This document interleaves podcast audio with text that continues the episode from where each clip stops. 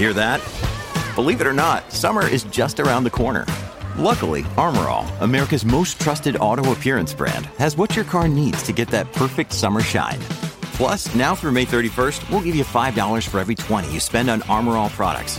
That means car wash pods, protectant, tire shine, you name it. Find out how to get your $5 rebate at armorall.com. Armor All, less work, more clean.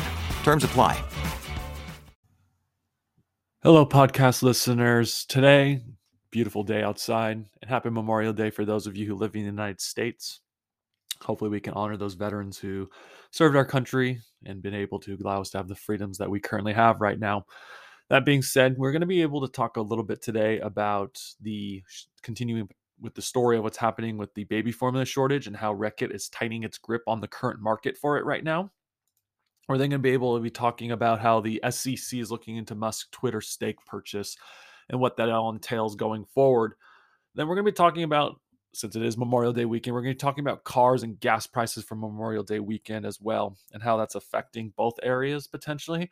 And then we have three articles we have to discuss, all talking about inflation and how each one is reporting something different on inflation, how it can be a good thing or how it could be a bad thing but most of it seems to be positive. So, with that being said, like we always say, start with this podcast. I have to remind you all, I am not a professional advisor in any way, shape, or form. Everything I talk about in this podcast is for information purposes only. Please go talk to your own financial advisor before making any financial decisions, as everything I talk about in this podcast is for entertainment purposes and for those who are wishing to do a little bit of research on their own and be able to get information that's out there on the news. With that being said, guys, let's begin with today's podcast. Analysis from Reuters: A shortage persists. Rec- tightens grip on U.S. baby formula market. From London, Reuters: The U.S. baby formula crisis has boosted profits at Britain's Reckitt Ben Ben Ben, ben and helped it grab its top spot in a 5.8 billion a year market. The challenge now will be to stay there. With the business reportedly up for sales, there's even more at stake. Reckitt has ramped up production of its Enfamil formula since U.S. rival Abbott Laboratories in February recalled dozens of products in the United States after consumers complained of infants contracting bacterial infections. The British Consumer Goods Company, which boasted formula production by 30%, told Reuters last week it's now accounted for more than 50% of total baby formula supply in the United States, up from around a third before the crisis. Parents tend to not switch brands their infants like. A Reckitt spokesman said the company was hoping to hold on to customers it has gained, while Abbott productions such as Similac are off the shelves. The company said this week it was feeding 211,000 more babies than before the recall. The stakes are high. Reckitt has reported long been, been looking to sell the formula business to focus on higher margin household and consumer brands and range from Dettol disinfections to Duralex condoms. The Wall Street Journal said on Friday it's making a renewed sale attempt and could fetch around 7 billion. But the boost from the U.S. crisis may not last long. The U.S. Food and Drug Administration said on May 19th, Abbott was on track to reopen its key baby formula plant in Michigan within one or two weeks. Although FDA Commissioner Robert Califf told lawmakers a week later it would take until July before the store shelves across the country were filled.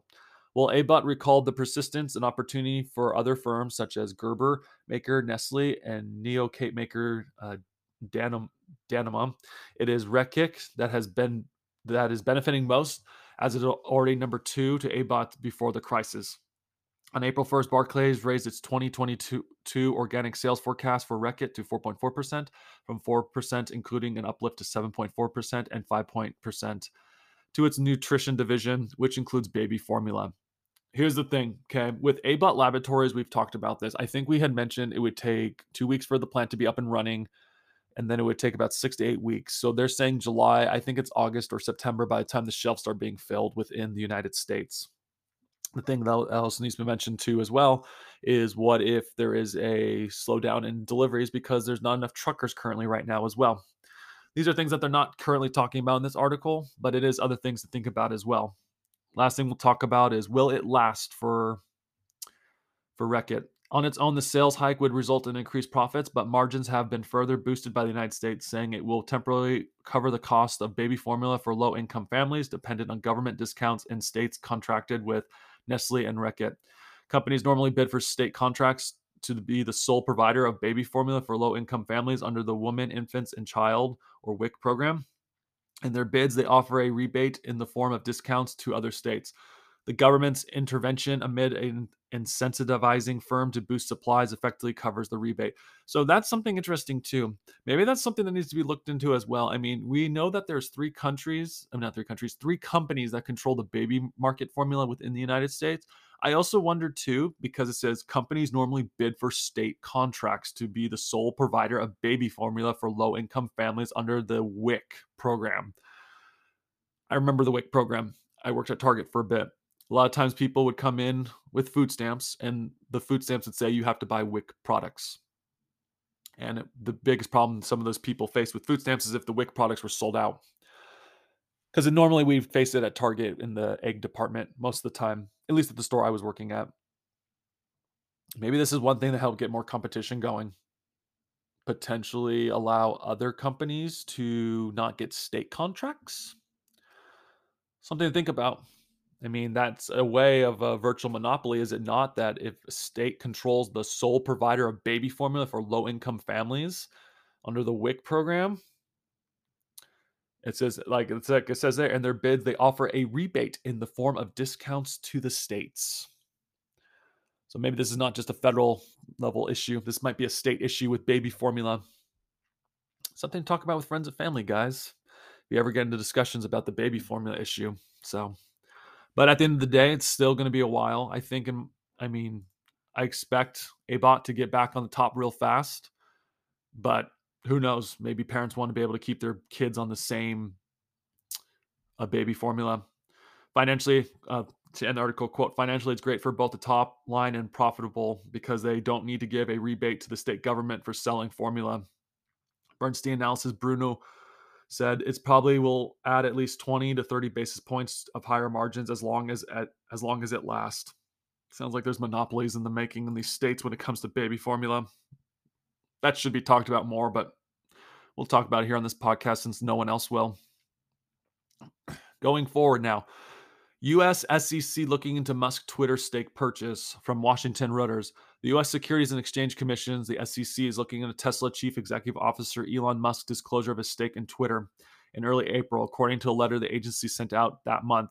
In that, in the letter, now made publicly by the SEC, the regulator asked Musk why it appears he did not file required paperwork within 10 days of his acquisition, and also questioned why, when Musk did disclose his stake, he used a form meant for passive investors while he was openly questioning Twitter's policies around free speech. Specifically, the SEC asked Musk to explain why he opted to initial file a, a 10G disclosure form, which is meant for investors who plan to hold their shares passively instead of the 13D form, which is for activist investors who intend influence management and policies of the company. He later amended the filing, and Musk was offered a, a board seat shortly after his initial disclosure and has since gone on an attempt to buy the company outright in a $44 billion deal to take it private. spokesperson for Musk did not immediately respond for a request for comment, and SEC pers- spokesperson declined to comment. Separately, Twitter said in a filing Friday it will not be accept. Sorry, Separately, Twitter said in a filing Friday it was not accepting the resignation of Egon Durban, a Musk ally for its board. Two days earlier, Twitter shareholders had blocked his reelection, but the company said it brought un- unparalleled operational knowledge of the industry and instead he would reduce his board roles elsewhere. Outside experts have previously said Musk's late filing and apparent inappropriate paperwork could attract the attention of the SEC, which which which which has spared with which has sparred with Musk in the past but the financial consequences of the world's richest man can be limited as fines, such as missteps, would likely rise to a few hundred thousand, according to outside experts, and others are skeptical it could endanger Musk's efforts to acquire Twitter. Quote, I think it I think the from the investigation standpoint, the SEC is going to have a pretty strong case that he violated security laws, said Josh White, a financial professor at Vanderbilt University, who previously worked at the SEC as a financial economics However, he added it would be disastrous if the SEC said, well, this Twitter deal is on hold because Musk filed the wrong form. Twitter stock price would instantly drop. I don't think the commission has intention in necessary stand in any way of the deal. I think at the end of the day, this deal is still going to be happening through. I mean, it just seems like this is all political rhetoric, rhetoric, I guess, at the end of the day. I mean, maybe Elon did something wrong, but it just seems like the news really hasn't stopped for Elon since this Twitter thing has started. And it doesn't seem like people want him to take over Twitter at the end of the day. I mean, Elon Musk is a proponent of free speech, and whoever controls the town square technically controls the flow of information. So, I mean, it's still win win for Elon and a lose lose for Twitter at the end of the day. But we'll continue reporting this Twitter story as long as it keeps being reported. So, now for the Mem- Memorial Day stuff that's happening has to do with cars and gas. Memorial Day weekend car shopping is looking pretty bleak. Here's what to expect from CNBC. One of the best car shopping weekends pre pandemic is more of a dud these days. Amid the auto industry manufacturing challenges due to persisting supply chain issue, Memorial Day sales, sales are generally minimal to non existent this year. Quote, it's looking pretty bleak to be straightforward about it, said Ivan Drury, senior manager of insights for Edmunds. It's getting harder and harder for people to get a new car with the features they want and the prices they're willing to pay. The average amount paid for a new car is more than 45,200, up 18.7% from a year ago. According to a joint forecast from JD Power and LMC Automotive, buyers are paying about 700 above sticker price on average, Drury said. At the same time, the average incentive offered by dealers has dropped to an all-time low at $1,034 compared to 2,996 a year ago. The JD Power LMC forecast, generally speaking, dealers don't need to offer much in way of incentives to sell cars these days. In fact, despite the pace of sales being down 23.8% from a year ago, due to the reduced inventory, the average per car profit at dealerships is $5,046, up from $2,733 a year ago. Quote, this elevated per unit profit level is more than offsetting the drop in sales volume, said Thomas King, president of JD Power Data Analytics Division in the forecast. So, I mean, we've talked about this in the past. There's not as many cars currently out there. I mean, it's not surprising that they might be making a little bit more money because there's a supply and demand issue. And a lot of obviously resellers are going to be making a lot of money. And actually does talk about later on this article that resellers are being able to sell more because people are reselling their cars. But I mean, I was talking to someone who's in the car industry recently, and they said that the way they do things in the United States is a little bit different than in Europe. I guess in the United States they pump in more cars, whereas in Europe they just manufacture like you order your car online. And maybe that's where the business model is heading to, hence why you can make more profits that way too. But at the end of the day, doesn't really matter. I mean, people are going to buy cars when they want to get cars. So, I mean, people will order Teslas in advance, and Tesla's making a ton of money off of just ordering cars ahead of time. So, maybe Memorial Day won't be the the weekend of car selling anymore in the future. Continuing on about Memorial Day and and uh, prices of in the in the economy says record high Memorial Day gas prices are stinging consumers and impacting travel. Now, I don't believe that at all because the last two days, at least since I've been driving around, it seems like there's less people on the road. I think a lot of people did leave out of town, except for obviously me because I'm doing this podcast today. But says here the Memorial Day holiday weekend marks the start of the summer driving season, and already drivers are limiting their trips due to record gasoline prices and are expected to go even higher. The national average for unleaded gasoline is now $4.59 per gallon, just below the record of $4.60. That's an increase of 40% so far this year and well above the last year's $3.04 per gallon level, according to AAA. By the July 4th holiday, more states could be seeing an average price of $5 per gallon, analysis say. Quote, I don't think as many people are going to hit the road as they do. I think a good portion are going to be staying close to home, said Patrick DeHaan, head of petroleum analysis at Gas Buddy. There definitely should be a noticeable bump, but my impression is people are not driving as far. The concern is high prices are keeping people a little closer.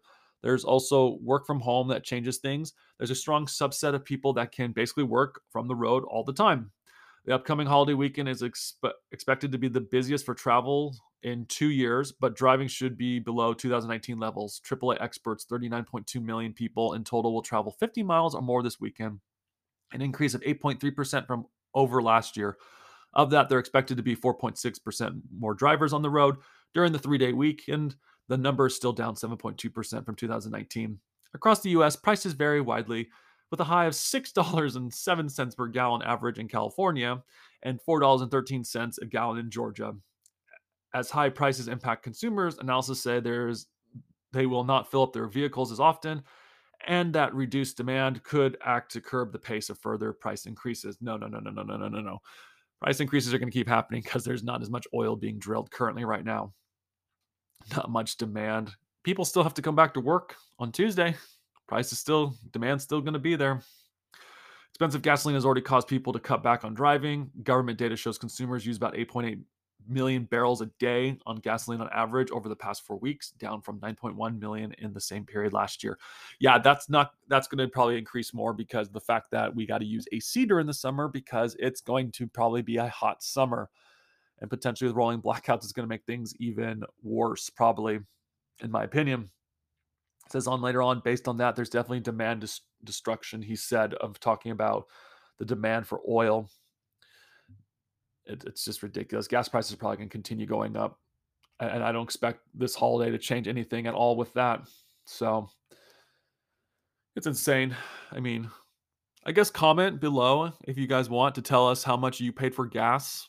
If you guys are listeners of this podcast, I mean, it will give us an idea of how gas prices really are since they don't like to really tell us the whole story of what's happening. So, last thing we'll talk about today the Fed's favorite inflation measure rose 4.9% in April. It is a sign that price increases could be slowing. The Federal Reserve preferred inflation gauge rose 4, 4.9% April from a year ago. A still elevated level of, of non non-lethless indicated that price pressure could be easing a bit. The Commerce Department reported Friday. That increase in the core personal consumption expenditures price index was in line with expectations and reflected a slowing pace from the 5.2% reported in March. The number excludes uh, volatile food and energy prices that have been a major contributor of, to inflation running around a 40 year peak. The 0.3% increase on a monthly basis was the same as March and in line with Dow Jones estimates. The monthly gain was held back by a decline in energy prices during the April has since reversed. Including food and energy headlines, PCE increased 6.3% in April from a year ago. That also was a de- uh, declaration from the 6.6 pace in the previous month. However, the month change showed a more marked pullback with an increase of just 0.2% compared to 0.9% surge in March. The data showed that customers continue to spend, but were tapping into their savings to do so. They're also tapping into credit cards as well. We've talked about this in a past podcast that people are using savings and credit card debt right now to to be able to keep their lifestyle somewhat the same. Consumers remained undaunted by inflation last month. That's not true either. We've talked about this. Strongly increasing spending and changing their mix to more serious, such as bars and restaurants and travel and recreation as the warm as the weather warms, said Robert Frick. Corporate economics at the Naval Federal Credit Union. The spending was fueled in part by higher wages and the Americans drawing more money out of savings, which is a giant stockpile of at least $2 trillion. I don't believe the American people have as much in savings as they keep thinking they are, especially when we've read in the past that when the, when apparently the Americans were shrugging off inflation from CNBC about a few weeks back. I believe it was that article. It had mentioned that they were using credit card debt as well, along with savings. I don't believe this article. It's it's just insane. This ties into another article from Reuters saying that cooling US inflation builds case for September slowdown and Fed rate hikes. Evidence US inflation is cooling will not budge Federal Reserve policymakers from half a point interest hikes planned for upcoming meetings in June and July. But many prompt a shift to smaller rate hikes come September if the trend continues. A U.S. Commerce Department report on Friday showing that the personnel consumption expenditures, the price index rose 6.3% April from a year earlier. That is still more than three times the Fed's 2% target. While prices are still rising, the pace of the rise has slowed versus the previous month. April's PCE reading marked the first deceleration, the measurement since November of 2020. The core PCE index, which strips out food and energy prices to give a clearer read of more persistent price pressures, rose 4.9% again, far too high for comfort but marking a second straight month for moderation from what has been peaked in February 5.3%. I think we just have contradictions on themselves from CNBC and Reuters. Yeah. it says here the Federal Reserve preferred inflation raised 4.9%, which we just talked about in April from a year ago. And then says that the increase in core personal consumption expenditures price index was in line with expectations and reflected a slowing pace of 5.2%, reported in March. So Reuters is saying that the core index strip energy foods persistent price again far too high comfort but marking a second straight month of moderation. These people don't know what they're talking about half of the time. And i and granted i don't know what i'm talking about half of the time either. I just report what's on the news but it makes it sound like they're trying to say this is a good thing. I mean come on people when are we going to wake up and realize there's some issues in the making uh, I, Okay, continuing with the article. The decline of core inflation is practically good news for central news for the central bank, along with fresh evidence that household spending continues to grow despite the still fast rising prices. Friday's report showed consumer spending rose 0.9% last month. Quote, while inflation levels are in the 4% range are still too high for the Fed, we are seeing movement in the right direction. Nationwide Economics Dan Haddon wrote in a note as long as inflation continues to stabilize or moderate, it will likely give the Fed more flexibility later this year. The Fed has lifted interest rates three quarters of a percentage point so far this year, and most policymakers expect to deliver a couple more half a percentage point rate hike. Recent public comments and a record on their May meetings show. That would bring overnight bank to bank borrowing costs to the range of 1.75% to 2% by the end of July, Anticipation of these rate hikes already appeared to be taking a bit out of demand in the housing market, where prices have soared but sharply increased in mortgage rates, helped push down home sales for the sixth straight month in April. Okay, they're they're they're virtually being that it sounds like they're just trying to say things are looking good currently right now. I'm not an expert, like I've said. The Fed is very confusing at times, and I mean, the more I I read about them, the more I try to understand them, and the more I do, but sometimes they just talk a lot of nonsense. Last thing we'll talk about inflation though.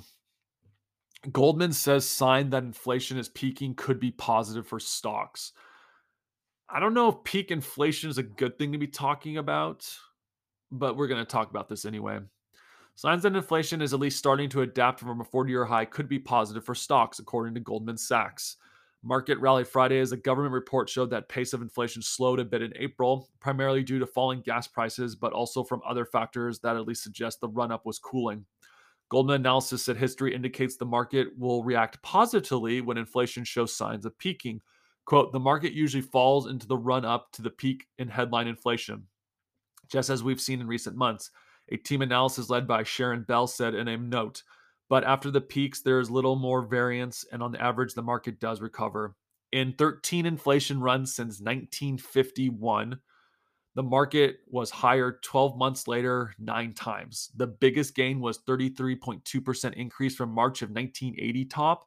The worst was 17.3% decline from the January 2001 peak, a time when the market languished after the dot com bubble popped. Quote, in truth, the peak in inflation might be helpful, but equities really need other support, especially if investors fear a sharp downturn, Goldman's team wrote. Key components need to boost market momentum include a strong economy, low valuations, and falling interest rates. All those issues presented a challenge in the current environment.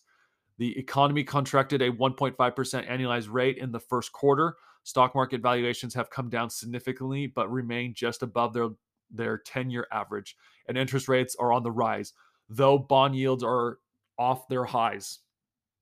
October of 1990 was positive in three regards and saw a 29.1% increase in the S&P 500 over a year, a very different setup from the one we have today, Goldman said. Markets also drew encouragement this week from the Federal Reserve minutes from the policy meeting earlier this month indicated that officials are willing to re-examine the pace of interest rate hikes later this year. But they also noted that possibility of rates going into a restrictive level amid a slowing economy. The Goldman strategy said the picture of Europe and US is similar. The firm reiterated its positive outlook on European stocks with strong balance sheets, high and stable profit margin, and companies benefit from rising capital expenditures. The government investment, Goldman is still cautious on consumer stocks, even when the potential for falling inflation. Okay. I've never been around for this, and obviously I have to take their word for it currently right now. But I think it's kind of weird that they've been keeping track of this since 1950 with inflation. I mean, at the end of the day, I don't think inflation is a good thing at the end of the day. I think a lot of people are going to be hurt by this. And the fact that they're saying that, oh, inflation is going to be good for stocks once there's peak inflation, if that means there's peak inflation come later this year, that means inflation is not done growing, at least if we understand what Goldman's talking about here right now. I mean, they they're claiming right now that let's see, they they they think peak inflation's coming, but they don't say when. I don't think inflation's done peaking. I think inflation is going to keep growing at the rate that things are going. I mean, we've talked about this in the past. They just send $40 billion to Ukraine. That's more printing of money. Who knows how much more they're going to send? And we also got to be able to know, too, that, at least in my opinion, I think we're going to end up sending more money to the Middle East and Africa soon because there's supposed to be a crisis there for food and ener- energy, potentially, sure, there because you they get most of their food from Ukraine and Russia. And Ukraine's not planting as much currently right now. So hang in there, guys. I think peak. Infl- I don't think peak inflation's here. I think inflation is going to keep growing a little bit more, and we're going to be feeling across the nation potentially. I mean, the other thing too. Remember Coca Cola. If we talk, if we talked about this a few months back, Coca Cola is using reusable bottles in Africa in order to curb their inflation issues. Usually, companies have a better idea of inflation. I don't think banks have a better understanding of inflation before it happens. So because companies that actually sell products have to be able to get ahead of the curve unless they start losing profit margins. So, yeah, that's everything for today, guys. I hope you enjoyed today's podcast. I know it's a little bit slower than normal, but you got to remember on Friday it was Memorial Day weekend and there wasn't a whole lot of news to be able to report, at least in my research. So, I'm hoping things will get back on track sometime this week. Who knows? But with that being said, guys, if you have enjoyed today's podcast, I ask that you please like and subscribe to this podcast and be able to share this podcast video with friends and family so we can continue to keep growing this podcast and be able to keep talking about events that are happening on Wall Street so that we can get the news out there to people since they don't always always talk about everything that's happening. With that being said, guys, thank you for listening to today's podcast. Thank you and goodbye.